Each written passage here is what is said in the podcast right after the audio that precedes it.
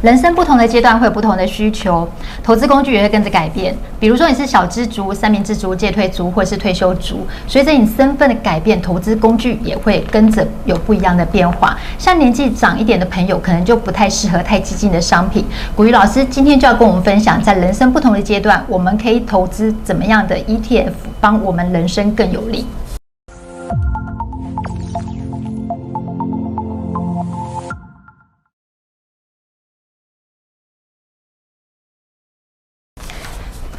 好，我是 Sharon。Hello，大家好，我是股鱼老师。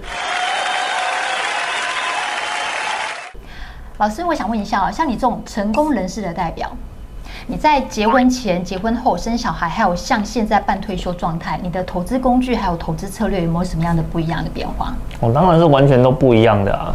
你看哦，你在人生不同的一个阶段里面啊，你能够承受的一个风险啊。以及呢，你跌倒之后再站起来的能力啊，哦，那呃状况是差蛮多的啦，哦，所以说像你说你在结婚前的话呢，可能就是心态上会比较想要多冲刺一点，哦，比如说想要累积快一点啊，会可能会比较偏向风险属性高一点啊。可是呢，当你那个结婚之后啊，你就会发现啊，哦，结婚之后不能乱来啊，你是有责任感的啊。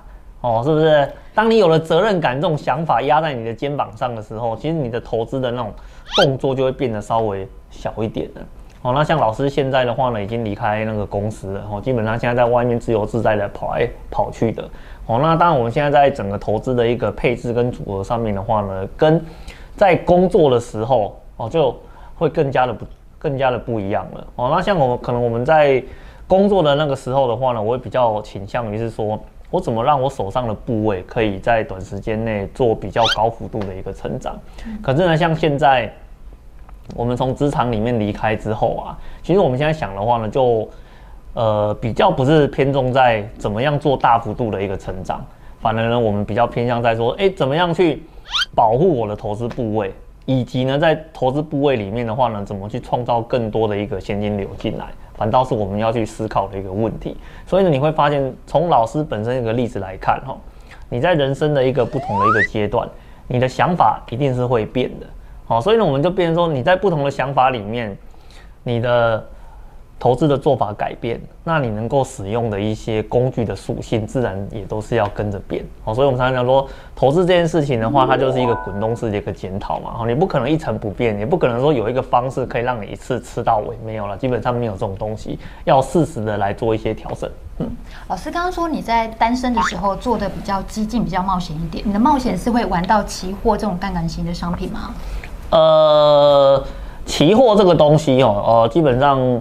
我们对期货比较没什么兴趣了。哦，那你的风险是哪一种类型的投资？我们的风险的话，可能就是买一些转机股啦，或者是说呢，一些像呃权证型的商品啦。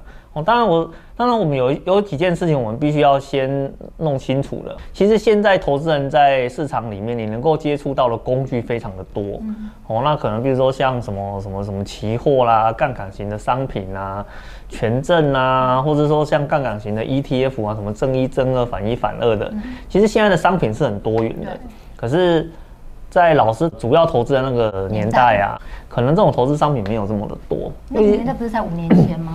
什么五年前？你们帮帮忙！我在市场里面投资已经超过二十年了，好不好？因为老师保养的很好啊，我有今年才二十五岁啊，真的好、哦，非常的好，非常好。那个我们在在市场里面这么久的一段时间的话，像其实像个股期货啦、指数期货的话呢，在早些年的投资比较不是这么的方便哦，所以。我们比较没有去碰这样子的一个商品，所以呢，我如果要拉高我的风险的话呢，可能就比较会偏向在一些什么短线交易啦、转机股啦，或者是在权证交易的这一块，把我的风险的属性给拉高。嗯、所以未上市贵股票也是你当时的选项吗？未上市贵吗？嗯、哦，未上市贵以前要去做投资的时候，那个风险太大了，嗯、所以呢，我从来没有去买过未上市贵的，甚至连新贵我都没有碰过。哦，因为像以前要去买未上市柜跟新柜的话，哦，你要透过那个未上市的媒合公司去做撮合，然后撮合之后的话，双方坐下来见面，然后呢要去签一个那个转让的合约。哦，所以像以前那种未上市市场的一些跟新贵的交易的话呢，感觉上就是一块处女地一样，有没有？嗯，哦，就是大家都在里面冒险，可是呢，完全摸不着头绪哈。嗯嗯，对。所以刚刚有分享说你在单身的时候会玩一些转机股，风险高一点的。那你结婚之后就趋于稳健成长，又是算哪一种类型的股票？没有，我们就会比较偏向在大型股的这一块的。哦，对，因为你看嘛，你如果今天你要活蹦乱跳的话，一定是挑一些中小型类型的股票啊。哦，那中小型类型的话，又遇到一些什么营收成长啊、题材成长之类的，那个股价很容易就飙一波啊。可是你如果是大型股的话，其实它不太容易说，因为有一个题材就会出现很大的一个涨幅。我想这个部分的话，在状况上是比较不一定的。所以我们常会讲说，你如果要求稳健，一定是买呃所谓的。那个中大型的股票为主了，台台积电这种的，哎，对对对，像这种的话就是属于那个大很大型的股票，所以呢，你也不用期待说它会不会遇到说什么，哎，短线立刻大幅度的飙涨，哎，各位啊，你应该上面就是大幅度飙涨，你如果在前一阵子有投资那些什么生技股啊，每天拉涨停板。每天拉涨停板，好像坐云霄飞车哦。对啊，然后每天跌的时候也是每天都是跌停板，好像下地狱哦，对不对？有没有这样子上上下下，这个才叫做超大的一个波幅？可是呢，你买那种大型的龙头股，你有没有发现呢、啊？你要看到它涨一根的涨停板都非常的罕见，真的哦，非常的罕见。所以呢，我们常常讲说。也许你觉得那种大型股的那个涨跌幅很惊人，那代表你没有玩过中小类型的股票。你有玩过中小类型的，每天涨停，要么涨停，要么跌停，要么涨停，要么跌停的那个才真正叫做云霄飞车。嗯，那老师你现在就是半退休状况，你说做法又跟婚后那稳健，然后投资大型股又不一样，现在又投资哪一种类型？现在的话呢，我们就会在那个债券的。呃，商品的一个比重的话，就会拉得比较高一点。哦，那可能像我们早期在做投资的时候，一开始可能是股债的配比的话，大概是八二吧。那现在的话呢，我们就把它拉到在接近大概五五的一个程度了。哦，那就是我们希望说，在整个资产部位的部分的话呢，能够尽可能的保持一个稳定哦的一个增长，然后又能够有一定的现金流进来，这样子就可以了。了解。那一般投资朋友可能不像古鱼老师有这么专业的一个知识，然后又有这么多年的丰富的一个经验，嗯、所以一般投资朋友在他们是单身或是有家庭，然后要退休的时候，又可以怎么样做选择？选哪一些 ETF 呢？我们会跟投资朋友讲一个很很重要的观念哈，你有没有想要花时间去做选股啊？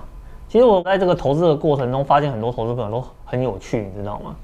他呢想要投资。然后呢，想要呢，呃，直接到市场里面去买个股，可是他从头到尾根本不知道这间公司到底在干嘛的，是圆的，是扁的，是瘦的都不知道。然后呢，财务能力好不好也不知道。更麻烦的是，他根本不想花时间做研究。在投资市场里面的话，常常会发生这样子的一个现象，就是你想要投资，可是你却不知道自己在买什么。那你要怎么去减少你犯错的一个机会？啊，不，我们会给你一个很良心的建议吼，就是你就直接去找 ETF 就好了。哦，因为 ETF 本身呢，它就是一个呃投资组合的概念。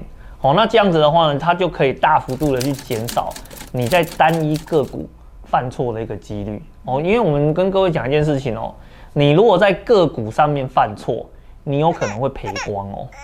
嗯。哦，你会赔光哦，因为公司是会下市的，各位知道吗？哦，公司下市的话呢，你手上的那一档个股，它的股权就只是一张的废纸，也没有啊，废纸是以前啊，我看现在连纸都没有了，现在的话都电子化了，连纸都拿不到啦，对不对？人家以前拿到废纸，至少还可以贴在墙壁缅怀一下，对不对？以前干的蠢事，是不是？你现在连缅怀的机会都没有了，哦，是不是？可是呢，你买 ETF 的话呢，它会不会因为单一档个股犯错就不见了？也不会。哦，因为它按照策略的话，它会持续针对成分股来做一个转换。哦，所以呢，你不太会因为一档个股有问题，所以你整个 ETF 就翻盘了，不会。好，那如果今天讲讲个比较严肃的问题哈，ETF 会不会下市？会。哦，ETF 它会下市。哦，可是它下市的原因的话呢，哦，通常两个，一个的话呢是净值过低，那另外一个的话呢是流动性太差。哦，那这两个原因的话呢，都会促使哦，它会有下市的一个风险。那特别是呢，主管单位发通知函的时候，哦，那那个发行单位的话，他必须去考虑，他要不要继续做发行的动作，还是让他去做一个下市。可是他的下市跟个股有个地方不太一样，个股下市就是一张壁纸，对，哦，价值归零。对。可是呢，ETF 如果清算下市的话，它是可以拿到它的净值的。哦，是比如我们今天讲个实际一点问题哦，假设你今天买零零五零好了，嗯，如果今天突然发行公司的话呢，跟他讲说我们申请清算下市，那投资人会不会觉得说，哎，零零五零清算下市，我零零五零的部位就变成零了？不会，因为它的净值就是它的净值的话就是一百多块，所以你就会拿到那一百多块回到你户头里面来。所以这是你投资 ETF 跟投资个股很大的一个不同，你犯错的几率大幅度的下降。